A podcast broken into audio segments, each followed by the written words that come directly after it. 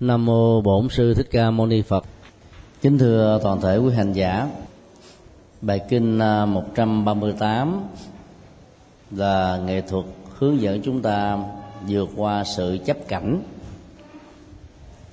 Chấp cảnh gồm có à, hai dạng, ngoại cảnh và nội cảnh. Ngoại cảnh là khái niệm chỉ chung cho tất cả các đối vật của sáu giác quan chứ không nhất thiết chỉ giới hạn ở trong uh, sự dập trước của con mắt. Ngoại cảnh của mắt là màu sắc và hình thái. Ngoại cảnh của ờ, lỗ tai là các loại âm thanh. Ngoại cảnh ờ, của mũi là các mùi. Ngoại cảnh của lưỡi là các vị. Ngoại cảnh của thân là các đối vật có thể dẫn đến sự tiếp xúc vừa lòng hay không, hài lòng. Ngoại cảnh à, của ý là sự tưởng tượng hình dung về những gì đang à, diễn ra xung quanh chúng ta, hoặc là thuộc về quá khứ hay là thuộc về tương lai. Trong khi đó đó sự vượt qua ngoại cảnh là có thể thực hiện được thành công, không phải khó khăn đối với những bậc à, chân tu thật học thì việc chấp vào trong nội cảnh đó, là một sự rắc rối phức tạp tế dị và không mấy ai cũng thành công trong việc tháo mở được nó. Đây là một trong à, rất ít các bài kinh thuộc kinh tạng Bali phân tích về nghệ thuật vượt qua sự chấp trước nội cảnh và ngoại cảnh. Và do đó nó là à, kinh chuyên môn về vấn đề à, tu tâm dưỡng tính chuyển hóa à, những bế tắc và những cái gút do con người bị dướng phải các à, trần cảnh mà ra. Đối với người tại gia thì việc thực tập bản kinh này đó ở một mức độ tương đối như là áp dụng nó về phương diện um, ngoại cảnh. Còn phần uh, nội cảnh đó thì uh, nó chỉ là kiến thức để tham khảo thôi. Và áp dụng uh, ở mức độ là không bám vào tất cả các thành quả của cái thiện mà ta đạt được. Trong khi đối với người xuất gia đó, thì thành quả của cái thiện đây là bốn cấp thiền. Thứ nhất, thứ hai, thứ ba và thứ tư. Cho nên mặc dù bản kinh, đức phật giảng cho những vị xuất gia được tôn giả ca chuyên viên phân tích một cách um, rất là chi tiết và xúc tích giá trị tham khảo cho tất cả người tại gia, vẫn có. Trong bài kinh, đức phật đã dạy hai điều. Thứ nhất, khi những người xuất gia tiếp xúc sáu giác quan với sáu đối tượng ngoại trần, không nên để cho tâm bị tản rộng. Đối với nội trần, tâm không nên chú trước, chấp thủ nhờ đó vượt qua mọi khủng bố và sợ hãi. Lời dạy thứ hai. Hành giả xuất gia nào thực tập được trên nền tảng quán chiếu như vậy sẽ không còn khổ về sanh già và chết. Nói xong à, đức phật về lại hương thất của ngài. Không giải thích thêm, mặc dù có rất nhiều người muốn nghe thêm chi tiết nếu ta hiểu công án của các thiền sư trung hoa đó, là một cái gút làm cho người đang nghe đó phải tập trung cao độ hơn về nội dung à, xúc tích, thì bài kinh này chính là một trong những công án quan trọng. Và nhu cầu giải mã nó để đạt được à, giá trị tâm linh đó, được khuyến khích ở mức độ khá cao cái cách giải mã công án của đức phật và công án của các tổ thì khác nhau. Đối với các tổ việc tìm kiếm một giải đáp cho một à, à, công án là không cần thiết vì công án được sử dụng như một công cụ để cho người thực tập á, tập trung vào nó để quên đi à, cái tâm vọng tưởng điên đảo bám víu dướng dính vào trần cảnh. Trong cái đó đức phật à, nên đôi lúc giảng ngắn và kết thúc bài giảng một cách không từ giả, không nêu lý do là để tạo ra sự kích thích ở việc tìm hiểu nó. Mà việc nghe giảng giải từ một vị thánh đệ tử đã được chứng đắc sẽ làm cho họ đánh giá giá trị của nó cao. Và do vậy, khi được đức phật xác chứng đó, thì niềm tin về pháp môn lại được nâng thêm một à, cấp bậc nữa cho nên à, làm à, các nhà nghiên cứu giỏi, các giáo sư à, có kinh nghiệm không nhất thiết là mọi thứ ta phải cung cấp cho học sinh của ta hay là sinh viên của ta. Mà ta chỉ trao cho chiếc chìa khóa thôi. Cái việc còn lại là tự sinh viên, phải đào sâu để khám phá, đóng góp cho thế giới học thuật những kiến thức mà thầy của mình do vì giới hạn của thời gian, không có dịp để đầu tư đóng góp riêng cho vị ấy. Ở đây đức phật cũng làm công tác tương tự. Ngài nói là bỏ lửng đó để cho mọi người phải tự khám phá, tìm kiếm. Ai khám phá không nổi, tìm kiếm không xong đó, thì à, đến tư vấn, học hỏi ở những người đi trước, ở những bạn đồng tu, hoặc là thông qua sự thảo luận. Thì vấn đề nó bắt đầu nó à, manh nha ra được những à, ánh sáng để có thể giải quyết được và nghi tình ở trong công án mà họ đang dướng dính vào. Nếu ta lật ngược cái câu nói thứ hai như là một à, xác minh về tính giá trị của việc khám phá giá trị công án này thì ta có thể diễn dịch nó bằng à, đoạn văn như sau. Hành giả nào muốn vượt thoát khỏi nỗi khổ niềm đau liên hệ đến sanh già và chết đó, thì hãy nên thực tập quán chiếu để cho các giác quan không bị dướng dính vào ngoại cảnh.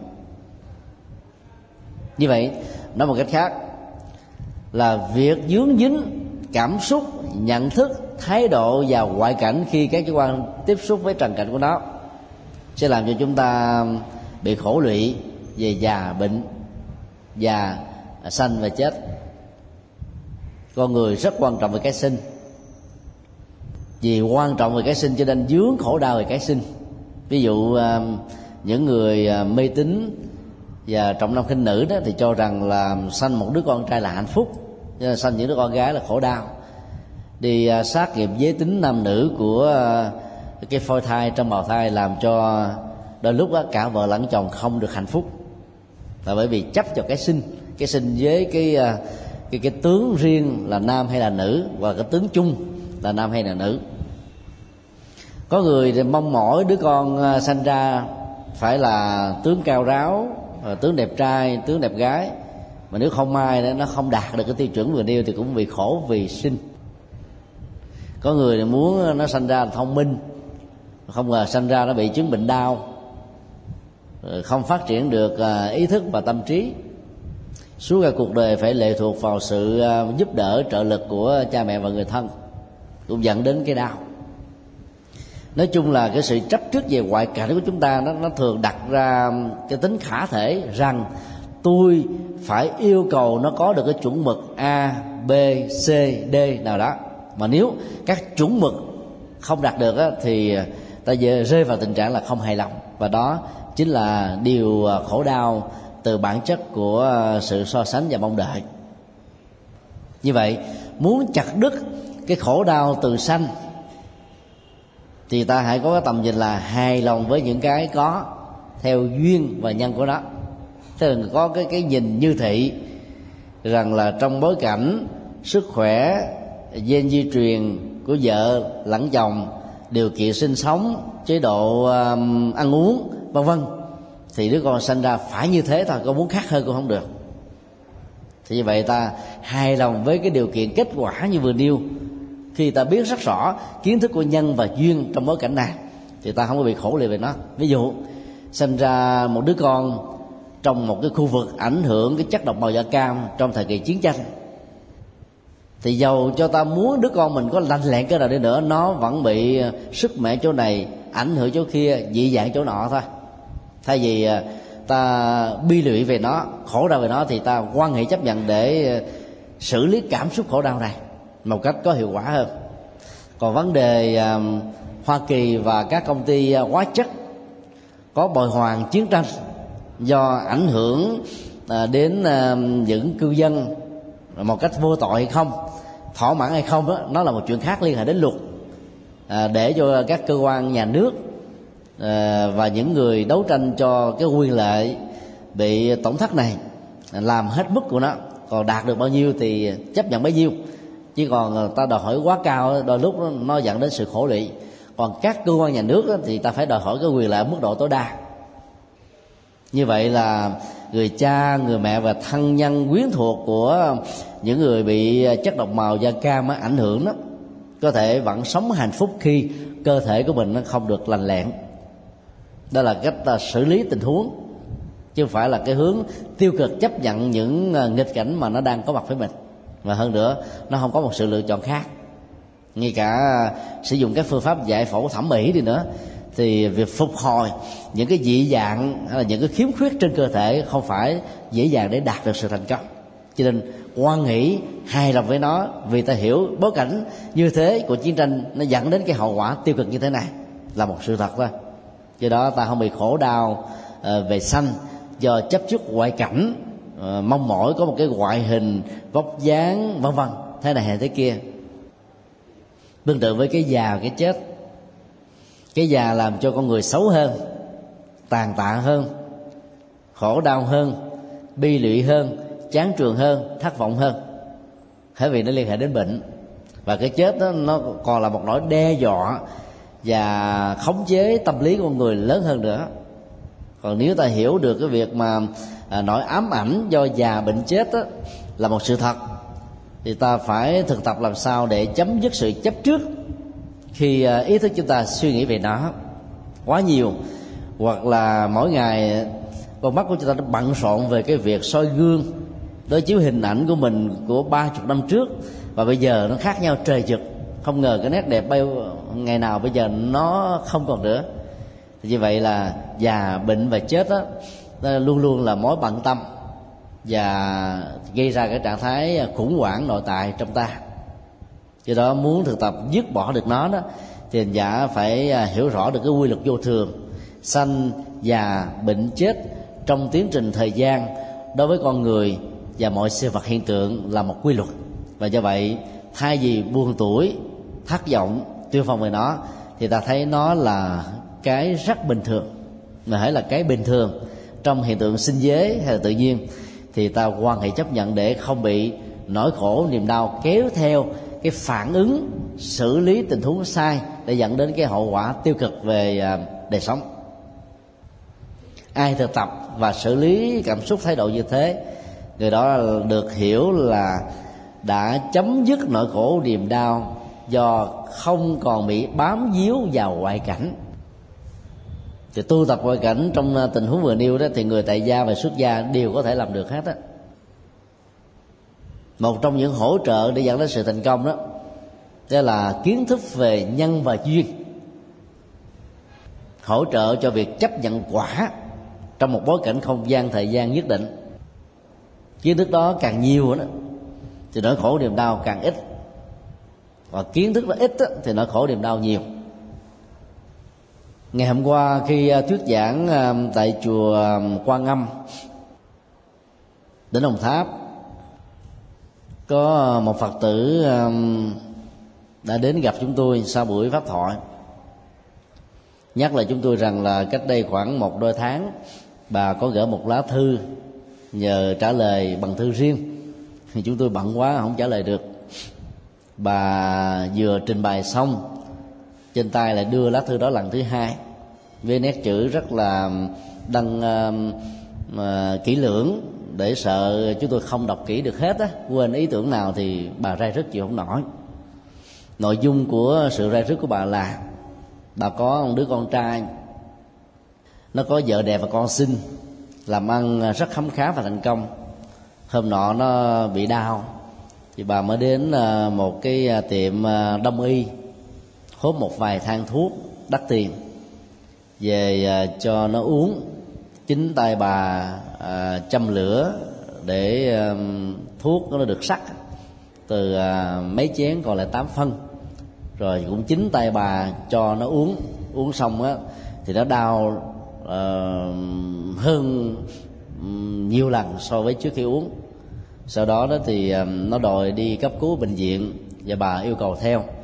Thì chồng bà nói là bây giờ muộn lắm rồi mà bây giờ kêu xe cứu thương đến đó, thì có lẽ là nó cũng đã chết rồi.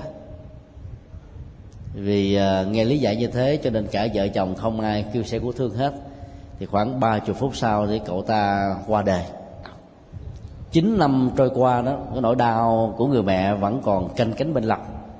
Thứ nhất là mất đi đứa con mình thương và ảnh hưởng kinh tế đến gia đình là một điều à, không thể phủ định. Thứ hai nghĩ rằng là vì mình trực tiếp ảnh hưởng đến cái chết và gây ra cái nỗi hàm quan về sự sống trong tình huống này cho nên bà cảm thấy lúc nào mình cũng có lỗi hết á. Nếu à, bữa đó dẫn nó đến bác sĩ à, tây y à, thì nó đâu có bị rơi vào tình trạng là uống nhầm thuốc dẫn đến cái chết một cách đột tử như thế này. Và do đó hạnh phúc của vợ nó con nó bị mất đi. Cho nên à, bà cảm thấy là mình có lỗi lắm. Và mặc dầu à, đối trước hương án của đứa con à, hầu như là ngày nào cũng thế. Ấy thế mà khi gặp chúng tôi cái nỗi đau buồn nó vẫn còn động lại trong cái à, ánh mắt của bà trong tâm tư của bà làm cho dáng đi của bà thất thần thiểu não buồn tuổi cô đơn lắm. Và chúng tôi giải thích như thế này bà hoàn toàn không có lỗi không có tội gì trong tình huống cái chết của con bà hết á. Thứ nhất là bà là một người mẹ có trách nhiệm. Khi đứa con bệnh bà đã đi uh, hút thuốc giùm. Về nhà chính tay bà sắc chính tay bà cho đứa uống. Và thuốc ở đây là do vì dược sĩ kém trình độ. Không uh, với lại thiếu trách nhiệm thay vì phải đến tận nơi để ờ, bắt mạch thì hãy cho. Chứ nghe mô tả mà cho uống như vậy dẫn đến tình trạng chết yểu à, thì nó là cái nhân cái duyên xấu và hãy chấp nhận cái nhân duyên xấu để kết thúc bạn sống xấu à, trong tình huống đó. Và hãy thấy rõ cái chết nó đã diễn ra 9 năm rồi bây giờ có buồn đau khổ lị quy trách nhiệm cho người a kẻ b hay chính bản thân mình không phải là một giải pháp. Giả sử ờ, thầy thuốc đó trong bối cảnh luật của việt nam à, buộc phải bồi hoàn vài chục triệu hay là vài trăm triệu đi nữa thì cái uất hận hay là cái mặc cảm về mình có lỗi trong việc dẫn đến cái chết của đứa con cũng không tháo mở được. Cho nên tốt nhất là hãy quan hỷ à, chấp nhận cái sự chết là một sự thật. Và mong mỏi đứa con à, đừng buồn giận mình. Và chúng tôi nghĩ rằng đó đứa con trong tình huống này hiểu được tấm lòng của người mẹ. Và cái à, khổ đau mà nó phải chịu cho nên không có à, oán hận gì đâu bởi vì chừng nào mình à, hãm hại nó, mình gài bẫy nó, rồi mình làm cho nó chết sớm với cái ác ý đó, thì nó mới giận hơn mình. Còn đây là vì tấm lòng. Mà lỡ cái thuốc nó không đúng, cho nên dẫn cái chết là thôi cho nên đừng nên kéo dài mặc cảm tội lỗi và tính trách nhiệm liên đế trong tình huống này là cách tốt nhất để ta giúp cho hơi linh được siêu thoát. Có rất nhiều người cứ bị chấp vào cái ngoại cảnh đó đó. Ngoại cảnh do vì thuốc như vậy, mình như vậy chậm trễ kêu uh, xe cứu thương như vậy nghe theo lời chồng như vậy cho nên cái chết đã diễn ra như vậy. Và bám chấp vào cái đó cho nên khổ đau kéo lụy đến cả chín năm trời.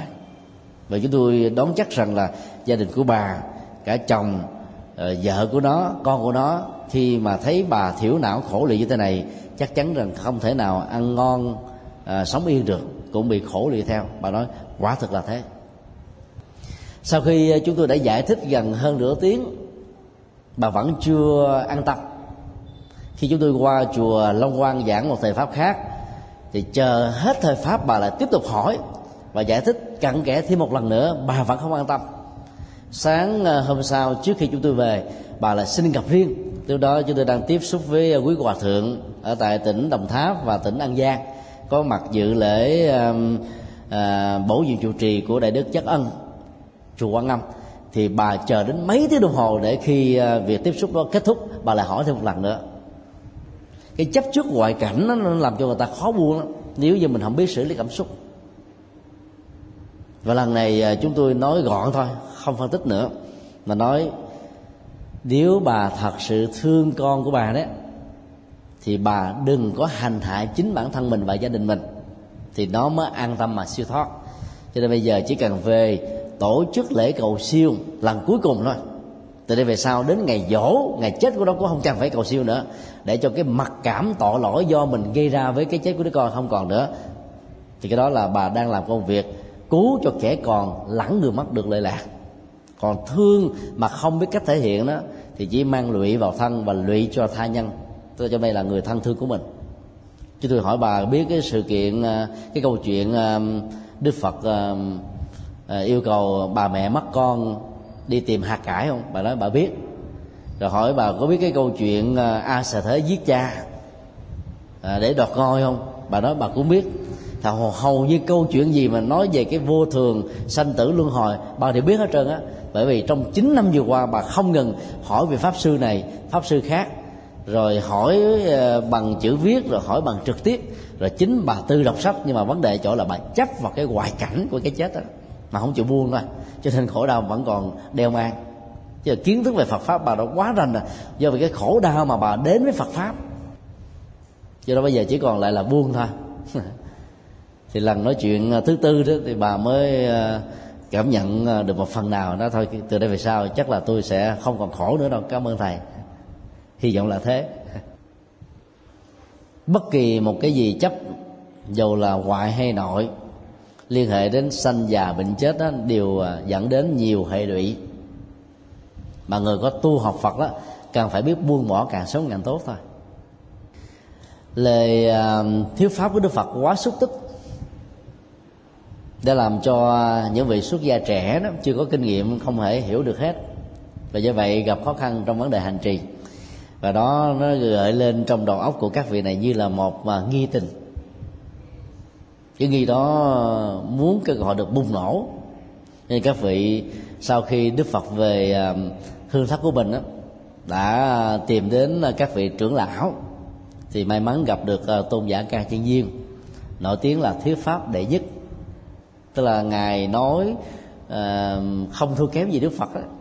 từ cách dẫn dụ phân tích chứng minh lý giải cái ngữ điệu và cái phong cách trình bày làm cho người nghe có một cái ấn tượng rất là sâu. Và tháo mở được những cái à, nghi hoặc liền. Ngài ca chuyên viên à, đã trả lời à, với các phương pháp đính kèm. Thứ nhất là nghệ thuật tháo mở chấp trước ngoại cảnh. Ngài dạy rằng, khi sáu giác quan, sáu đối tượng giác quan và sáu thức tiếp xúc với nhau, thì tâm của con người có khuynh hướng là truy cầu tướng trạng bên ngoài. Vì có truy cầu, cho nên các tướng trạng này đã trói buộc con người không có lối thoát. Mắt với các màu sắc, tai với các âm thanh, mũi với các mùi, lưỡi với các vị, thân với sự chạm và ý với đối tượng của ý thức. Do vì dướng về trói buộc như thế, cho nên tâm của con người luôn luôn rơi vào trạng thái loạn động tản rộng nay chỗ này mai chỗ kia thậm chí trong một tích tắc của thời gian. Hiện tượng phân tâm đến nhiều ngoại cảnh khác nhau vẫn có thể được diễn ra. Và do đó con người không thể nào đạt được thiền chỉ hay là thiền quán cho nên khổ đau cứ đeo mang hoài là thế. Sau khi trình bày vắn tắt xong à, thì tôn giả ca chân viên giải thích thêm. Muốn chấm dứt được khổ đau do sự à, dướng dính của sáu trần. Đối với sáu thức đó, thì các hành giả hãy chặn đứng sự truy đuổi ngoại cảnh. Tức là tiếp xúc chỉ đơn thuần là tiếp xúc. Thì không có vấn đề gì hết á. Nghĩa là ta vẫn tiếp xúc mọi đối tượng trần cảnh một cách bình thường. Và ghi nhận nó như chúng đang làm với tư cách là à, chỉ như trong thế giới hiện thực. Thì không có vấn đề gì để phải lo lắng hết á. Chứ còn mình làm bịt lỗ tai bằng bông gòn là mình đang bị khủng hoảng bởi âm thanh. Bịt con mắt á, bằng cách làm cho nó hư hay là lấy cặp kính đen thù lùi để không nhìn thấy cái gì hấp dẫn nữa hết thì ta đang bị khủng hoảng hay là sợ hãi về đó.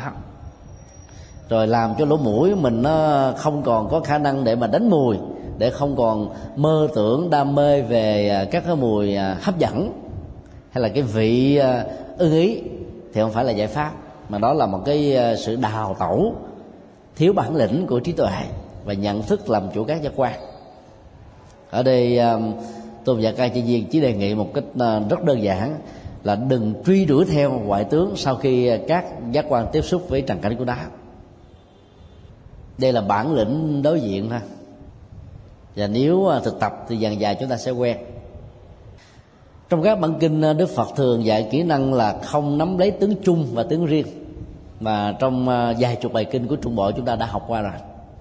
Ở đây chúng tôi không à, phân tích thêm, mà chỉ nói một cách đơn giản tướng chung là cái tổng thể của một à, sự vật hay là con người. Cái tướng riêng là những cái nét riêng biệt mà thường làm cho con mắt của chúng ta phải bận lòng hay là nó dị ứng với đó và còn lại, cái tướng chung tướng riêng thông qua âm thanh, rồi mùi vị sự xúc chạm cũng diễn ra theo à, công thức tâm lý tương tự.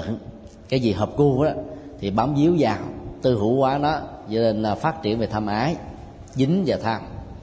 Còn cái gì không hợp gu không à, ưng lòng không hài ý đó thì dẫn đến sự kháng cự loại trừ hoặc là không muốn nhìn không muốn gần không muốn thấy không muốn nghe nữa. Cho nên à, nó kết nối với lòng sân. Khi mà tham và sân có mặt như hai phản ứng tất yếu của tâm lý đối với đối tượng thích và không thích đó, thì si tức là thiếu trí tuệ đã được đồng hành.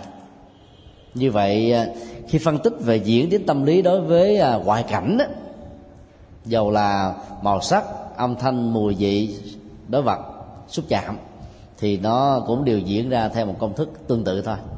Vấn đề chỗ là ta không nắm giữ cái tính chung tướng riêng của sáu đối tượng giác quan thì à, chúng ta được xem là thông trong trên nó thõng tay vào chợ không vướng dính gì hết giống như là mình đang mặc chiếc áo mưa thì những cái giọt mưa, dầu là giọt nắng à, dầu giọt giọt mạnh, giọt nhẹ, giọt lớn, giọt nhỏ, hay là mưa đá này nữa có không làm cho áo quần hay là thân thể chúng ta bị ướt lạnh. Không nắm lấy, không nắm giữ cái chung cái riêng là chiếc áo mưa để bảo hộ chúng ta. Và đây chính là nghệ thuật để tháo mở sự chấp trước ngoại cảnh. Sau đó um, tôn giả ca chiên duyên trình bày nghệ thuật tháo mở sự chấp trước nội trần. Nội trần khó tháo mở hơn.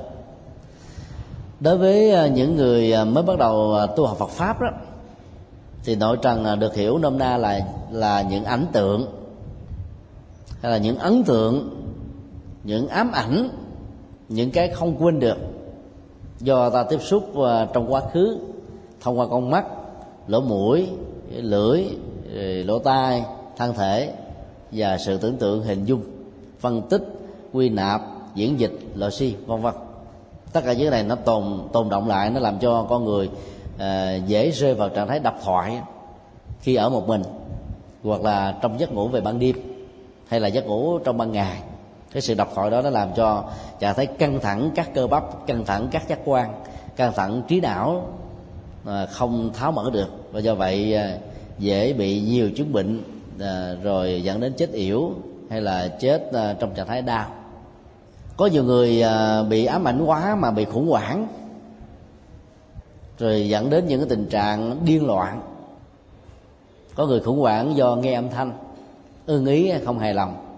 Thì cái à, cái nhu cầu khủng hoảng này nó làm cho người đó phải nghe tới nghe lui rất nhiều lần cái âm thanh cho cứ hình dung bằng lỗ tai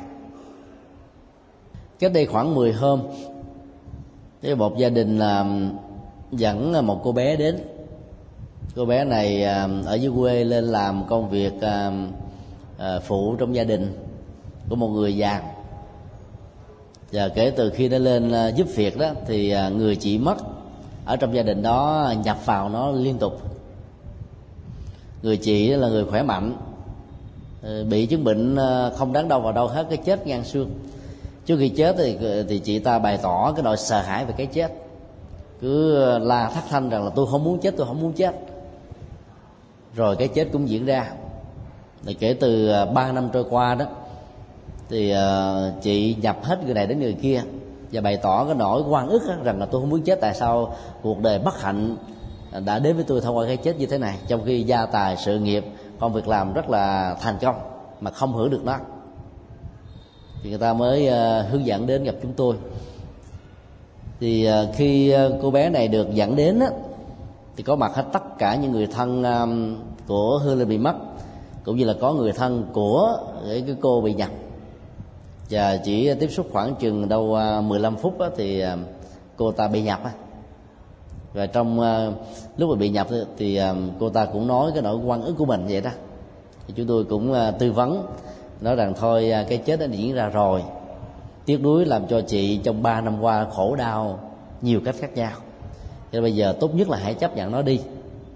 Rồi à, đưa vào danh hiệu phật và thằng chú mà tôi à, sẽ tụng đó. Chị hướng tâm mình về cảnh giới tây phương, có đức phật a di đà bồ tát quan thế âm.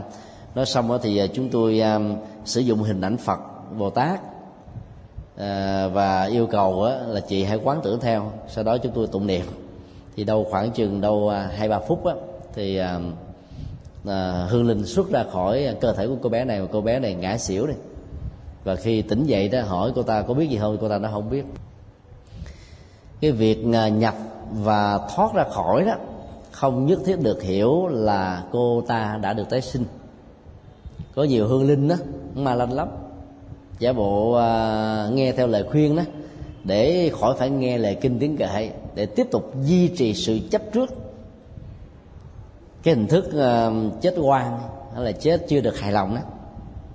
Hoặc là sợ rằng là mình nghe kinh đó là nó đau nhất à, đầu óc nên là giả vờ để mà thoát. Nhưng mà cũng có nhiều hương linh đó, nghe theo lời hướng dẫn thật. Nếu ta biết cách đánh vào trong cái nỗi đau của người đó phân tích với sự cảm thông và khích lệ họ để tìm kiếm một cái giá trị hạnh phúc lớn hơn đẹp hơn ngay cả trong lúc mà họ đang còn sống. Thì lúc đó họ mới có thể nghe thầy lời khuyên để mà ra đi. Trong tình huống này thì ta chưa xác quyết được rằng là uh, hương linh đã siêu thoát được hay chưa. Như ra đó ta cũng thấy nó có dấu hiệu tích cực. Là sự khuyên trong tình huống đã có kết quả là uh, chị không nhập nữa. Cho đến bây giờ nhiều ngày trôi qua không thấy báo rằng là hương linh đã tái nhập lại mấy hôm sau đó thì à, cô bé bị nhập được dẫn tới thêm một lần nữa. Và cô ta à, bảo rằng là cô ta đang nghe ba hương linh đang nói trong lỗ tai đó. Một hương linh nam hai hương linh nữ. Mà cô ta có dịp tiếp xúc với à, một thầy pháp ở dưới quê trước khi đến à, gặp ở chùa giác ngọ nói rằng là cuộc đời của cháu khổ lắm. À, ma hương linh theo hoài. Kể từ khi nghe cái lời đó đó thì cô bé này bị ám ảnh đi trên thực tế không có ma theo, không có không có hư linh nữ nam nào theo, mà cứ bị ám ảnh rằng là theo. Cho nên khi tối ngủ đó là cảm thấy thân thể mình nó nặng nề, căng thẳng lắm, mất ngủ rất là nhiều lần. Đến ba, bốn giờ khuya mới ngủ. Và do đó, cái đòi ám ảnh do sự độc thoại tưởng tượng này đã làm cho cô ta bị tâm thần. Chứ tôi nói là lần này không phải là hương linh nhập đâu, mà tâm thần đấy, tâm thần ở mức độ nhẹ. Do ảo tưởng mà ra cho nên hãy đến gặp bác sĩ tâm thần giỏi nhất tại sài gòn. Chứ tôi nhờ à, các bác sĩ à, quen tư vấn giới thiệu cho một bác sĩ giỏi và đến à, để uống thuốc. Thì sau nhiều ngày uống thuốc, bây giờ cô đã đỡ rồi. Rất nhiều người đó bị siêu giờ thần kinh, loạn tưởng do ảo giác hoặc là do người ta nói, rồi mình sợ quá, không đủ kiến thức để vượt qua. Cho nên bám chấp vào cái cái hình ảnh đó đưa nó vào trong tâm nó giữ với hình thức là vô thức. Thì cái cái chấp trước nội cảnh này cũng nguy hại, không thua kém gì cái ngoại cảnh hết trơn đôi lúc nó làm cho mình điên loạn. Mà nếu không chữa trị sớm đó, thì về sau này coi như là chết mang theo cái nghiệp đó. Do đó để xác định bệnh ma hay là bị tâm thần á, thì trước nhất ta phải đến gặp bác sĩ chuyên môn. Chứ đừng có suy luận. Nếu mà không có kiến thức, rồi cũng đừng nghe thầy pháp ờ, thầy bùa, thầy ngải mấy ông thầy đó tới là nói đại thôi, để ăn tiền thôi. Làm cho ta phải lệ thuộc tâm lý vào mình, để phải đến ừ, thường xuyên và mỗi lần trị như vậy tốn tiền bạc. Trong tình huống này là tiền mất tật mang. Do đó phải xác định bằng khoa học, thông qua đến bác sĩ với một bệnh viện giỏi, gặp những nhà chuyên môn. Còn vấn đề trị bệnh à, tâm linh đó là hỗ trợ thêm đó còn chỉ bệnh về vật lý mới ờ, thật sự là có tác dụng. Cho nên phải xác định rõ cái nguyên nhân dẫn đến cái việc chấp nội trần là cái gì thì ta mới rũ bỏ được nó. Chứ phải nói là ờ, cứ đi trị là hết đâu. Tôn giả ca chuyên viên à, nêu ra bốn tình huống mà sự chấp nội trần đối với người người tu đó, ở mức độ thành quả, đôi lúc cũng khó xử lý lắm. Tình huống một tháo mở thiền chứng một. Tôn giả các di viên uh, cho rằng đó là các hành giả xuất gia nỗ lực tu tập có được cái uh, hỷ lạc nội tại để vượt lên trên các khối lạc giác quan từ đó mà tu tập bền vững. Cho nên lầm tưởng rằng đây là cái phao vững chãi mà mình phải bám một cách lâu dài. Cái phao đó là gì? Ly sinh. Ly sinh đây được hiểu là ly uh, khoái lạc tính dục, ly à, các khoái lạc giác quan, ly à, những cái niềm vui à, mà nó làm cho mình bị sanh tử và luân hồi. Chấm dứt cái đó, nó làm cho mình có được hỷ lạc của thiền thứ nhất. Nhưng bám víu vào nó sau khi ta đạt được thành quả này đó, nó trở thành là sự chấp trước nội nội cảnh. Và do vậy, không có cơ hội để thăng tiến tâm linh ở mức độ cao hơn. Do đó hành giả ngay sau khi đạt được hỷ lạc của thiền thứ nhất là phải rũ bỏ đối tượng từ bỏ đời sống hỷ lạc uh, giác quan báo giờ nói là bị bị dính à. cũng giống như uh, mình nương vào cái um, hai cái nạn và cái gậy để ta bước đi. Đi được rồi mà cứ có cảm giác là mình đi không nổi. Tiếp tục sử dụng nạn thì về sau ta không thể nào đi mà không cần đến nạn chúng tôi à, có xem một bộ phim à, dựa vào à, câu chuyện có thật về một gia đình. Có hai chị em sinh đôi, giống nhau in đúc từ ngoại hình cho đến là cá tính. Và cả hai chị em sinh đôi này thì có hai ông chồng rất là trung thủy, giàu sang phú quý, nhưng bất hạnh thai cả hai chị em bị chết do tai nạn. Là bởi vì trong nhà của hai người đó đó thì có à, cảnh tượng giường đẹp lắm. Rồi có xích đu. Và hai chị em cũng có một sở thích là đu xích đu. Lỡ tay cái cái cái xích đu nó văng văng vào tường ngã xuống mà chết. Kể từ khi um, à, vợ chết á, thì à, một trong um, người chồng của uh, cô này đó không còn màng đến bất cứ một cái gì nữa hết á. Trên cuộc đời này không có cái gì làm anh cảm thấy hạnh phúc được hết á cái, cái lâu đài và cái khu vườn mà dành riêng cho người vợ là ông đóng cửa là suốt 10 năm. Không tới chăm sóc mà cũng không cho ai đến để chăm sóc cái khu vườn đó. Bởi vì mỗi lần đến đó hay là nghe người ta kể về đó thì cái nỗi đau về cái việc mất vợ do ờ, tai nạn trên xích đu đó nó tái hiện lại trên đầu. Cho nên anh ta phải trốn trại với ờ, cái cái khu um, uh, khu vườn đẹp của anh. Mà vốn trong quá khứ đã từng mang lại cho anh đó là cả 10 năm hạnh phúc đứa con sinh ra mới được có 4 tháng là mẹ nó đã chết rồi. Từ đó cái mặc cảm về hạnh phúc bị mất đi đó đã làm cho anh ta phải giấu đứa con ở trong nhà. Trong nhà đó anh để cái hình của người vợ thật là to và đẹp. Đứa con này nó có một cái dị dạng là đi khập khểnh. Và cứ mỗi ngày anh ta cứ khóc lóc và nói với đứa con rằng là tội nghiệp con quá, con không phải là một đứa con có phước, có chân lành lẹn như những người khác nên con đau thế này. Và mỗi ngày anh phải thuê đến khoảng hai chục gia nhân chăm sóc cho cậu bé ta. Và nào là đắp mền là đánh bóp không cho cậu bé ngồi dậy khỏi giường.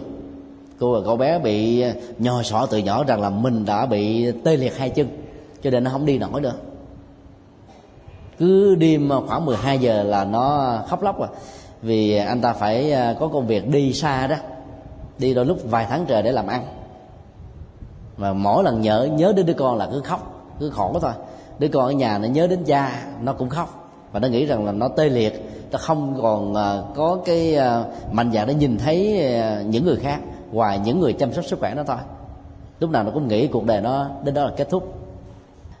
Người chị em song sinh còn lại cũng trong năm đó sanh là một đứa con gái và cô ta cũng chết. Ở tuổi đứa con gái mới được có khoảng 9 tháng thôi rồi cha nó chết sau mấy năm. Thì gia đình mới gửi cô cô bé này về à, nhà bà con. Và để gặp cái người dượng của nó. Thì người dượng của nó khi gặp một cái, có một ấn tượng, nhớ lại cái người vợ của mình. Tại vì nó giống in đúc cái cô vợ mà anh ta thương yêu. Trong đứa con trai của anh thì nó giống anh chứ nó không giống vợ, cho nên anh ta cũng có mặc cảm với nó. Vì thương người vợ mà anh ta muốn là con mình phải giống vợ chứ không là giống mình. Do vì giống mình cho nên anh ta bỏ cơ hội chăm sóc nó và cái ám ảnh về nỗi khổ niềm đau đã làm cho anh ta hại đứa con ruột thịt của mình. Như khi gặp đứa con gái của à, người à, người chị sống sinh đó, anh ta bắt đầu à, khơi dậy lại cái nỗi đau và anh ta không muốn nhìn cô bé này nữa. Anh ta bỏ đi biệt tích cả gần một năm trời. Trước khi đi thì anh ta ra lệnh cho các gia nhân vì cái tòa lâu đài nó gồm có 100 phòng cái khoảng cách à, giữa cái phòng của cậu à, con trai đó và khoảng cách của đứa à, cháu gái này đó, nó đến vài chục mét lận. Và không ai trong tòa lỗ đài đó được quyền đi hết tất cả các căn phòng. Cô bé này sống ở trong cái việc mà giam nhốt trong phòng nó cảm thấy buồn và khổ lắm. Mỗi ngày cứ nhìn qua cái cửa sổ để thấy ánh sáng của bầu trời, rồi nghe thoang thoảng những tiếng kim kêu và mong mỏi là có một ngày nào mình thoát ra được bên ngoài nên cô ta cô ta mỗi ngày tìm cách để à, mở những cái cửa lẻn đi khi mà tất cả những người gia nhân không để ý đến. Cô ta cứ đi tìm chỗ này tìm chỗ nọ cuối cùng phát hiện ra cái khu giường mà vợ của người dưỡng chết. Cô ta thích lắm và tìm cách được vào trong đó. Rồi cũng ngồi trên cái xích đu đó đánh đồng đưa. Rồi sau đó à, à, mới gặp một cái người gia nhân à, cũng làm vườn đó. Mà cậu bé này cũng vô tư thôi. Ừ, cũng tìm ra được cái khu vườn đó cho nên hai đứa bé này nó kết thân với nhau. Rồi à, tối về đó thì nó phải à, giả vờ là ngủ. Nhưng mà cô bé này cái tính tò mò cho nên đi tìm hết phòng này đến phòng kia thì tình cờ mới nghe cái tiếng rên la mà mà cô ta tưởng là ma. Nhưng không sợ. Đi tìm đến thì mới phát hiện ra cái cậu bé. Và hỏi tên thì à, mới biết à, là chúng đồng họ và cuối cùng mới nhận về, nhận dạng ra là anh em anh em ờ, cô cậu. Cô bé ờ, than khóc nói rằng là tôi bị bại sụi à.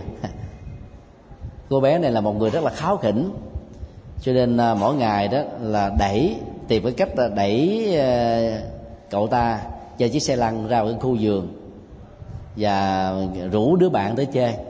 Rồi mỗi ngày đó là cô bé này phải nói khích cho cậu ta cảm thấy xấu hổ đó để mà tự động nỗ lực mà tự đi. Khi mỗi lần à, cô cô ta hái được cái hoa giả bộ tặng cậu này cậu này mê quá chạy theo cái hoa rồi đem lòng thương cô bé.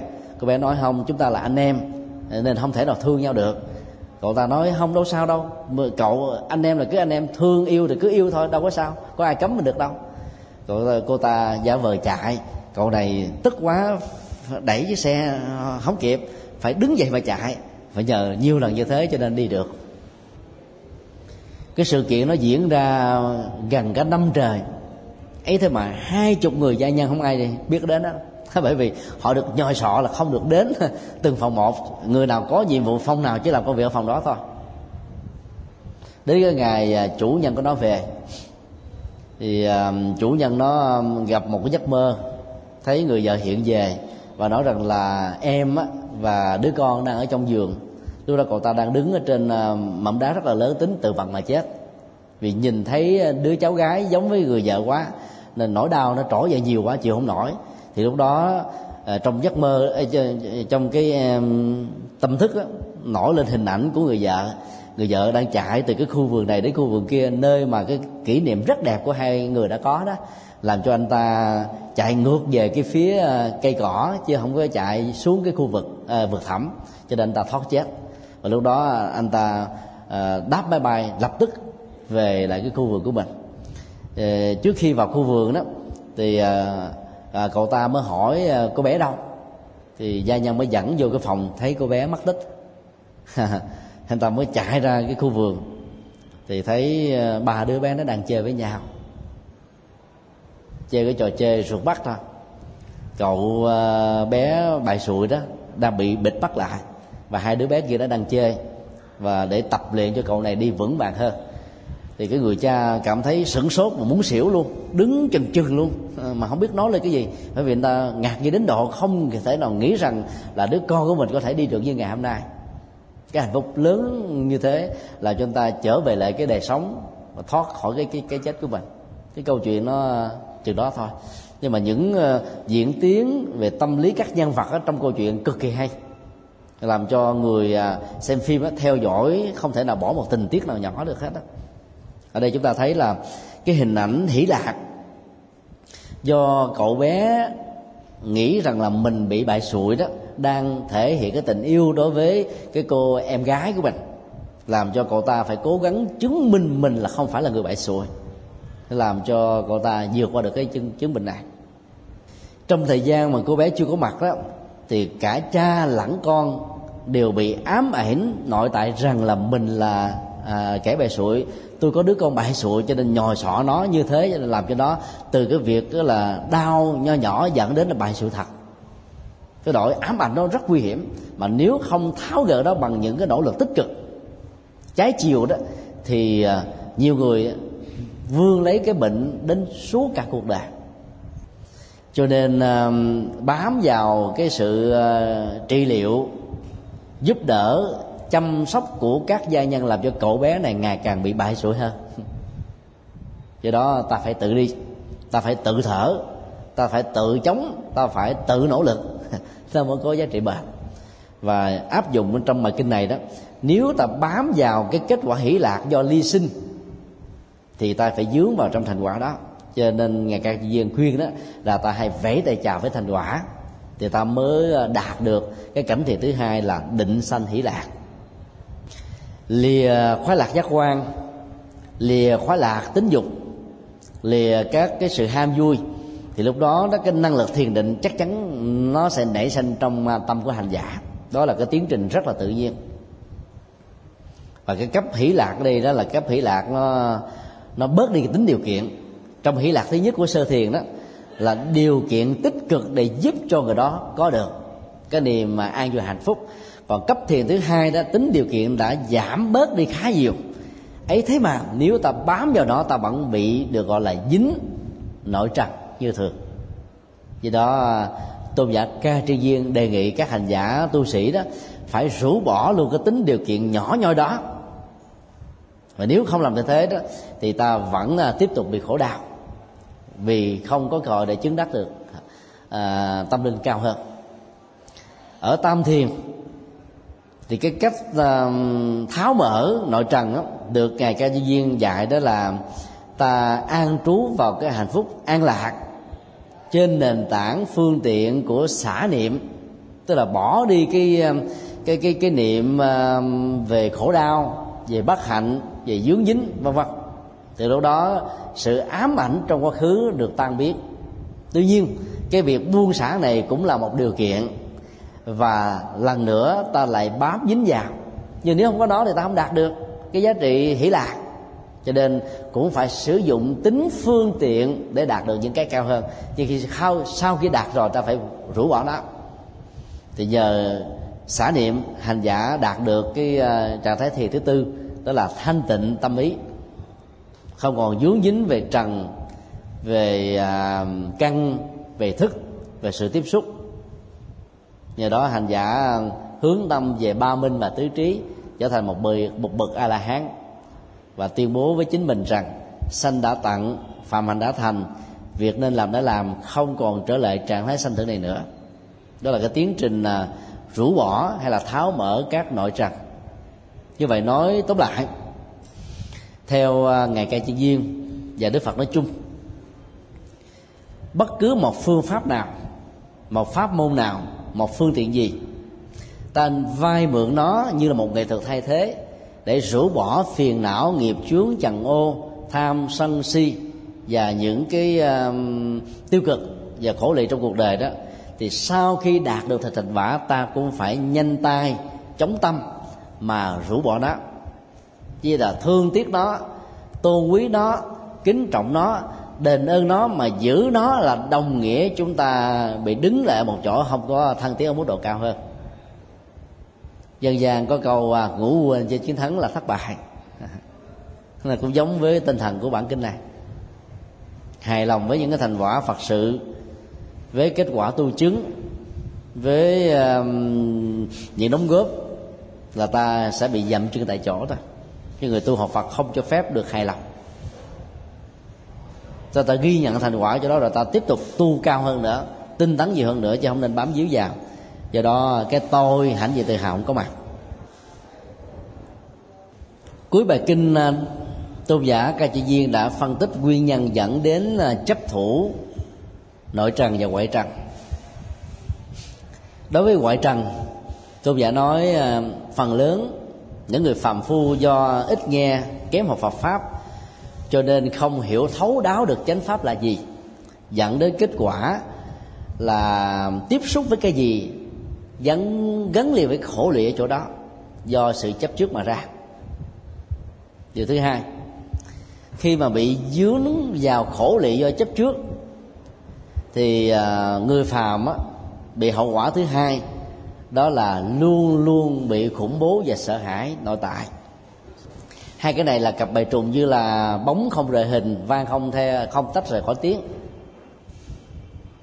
Do đó um, muốn chấm dứt được các cái chấp thủ ngoại trần, thì theo ngài uh, ca chi viên ta phải học Phật pháp đến đây tính chốt. Và Phật pháp được trình bày trong kinh này rất đơn giản là bát chánh đạo chỉ cần thực tập bát chánh đạo thôi là mọi khổ lụy về chấp trước nó tan biến liền. Có chánh kiến chánh tư duy thì ta không chấp nữa. Có chánh niệm chánh định á, thì nó lỡ dính vào là ta buông ra được liền. Và những hỗ trợ khác như là à, chánh nghiệp à, chánh ngữ rồi à, chánh mạng chánh tinh tấn thì à, hiệu quả và tính thời gian của sự tu tập sẽ đạt được ở mức độ khá cao. Nhanh chóng hơn do đó rời bỏ bát chánh đạo dầu tu theo pháp môn nào là ta đang đi đường vòng. Tốn nhiều thời gian mà hiệu quả không cao. Dầu ta có được hứa hẹn cỡ nào đi nữa, thì ta vẫn hiểu là nó là ở vòng ngoài của Phật pháp thôi, chứ chưa đi vào trong cái cốt lõi tâm linh. Nguyên nhân thứ hai, theo ngài à, ca chân viên là do chúng ta chấp vào một trong hai mươi thân kiến hay là bao gồm tất cả thân kiến là kiến chấp về thân. Nó là một phần của ngã chấp. Và nó có thể dẫn đến cái ngã sở hữu về chấp trước.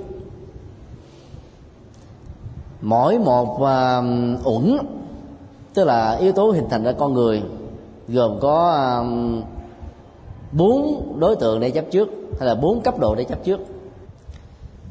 Sắc thân cảm xúc ý niệm quá tâm tư và phân biệt là năm uẩn, hình thành lên con người tâm vật lý. Mỗi một yếu tố, trong năm yếu tố vừa nêu đó, nó có bốn phương diện để chấp, phối hợp theo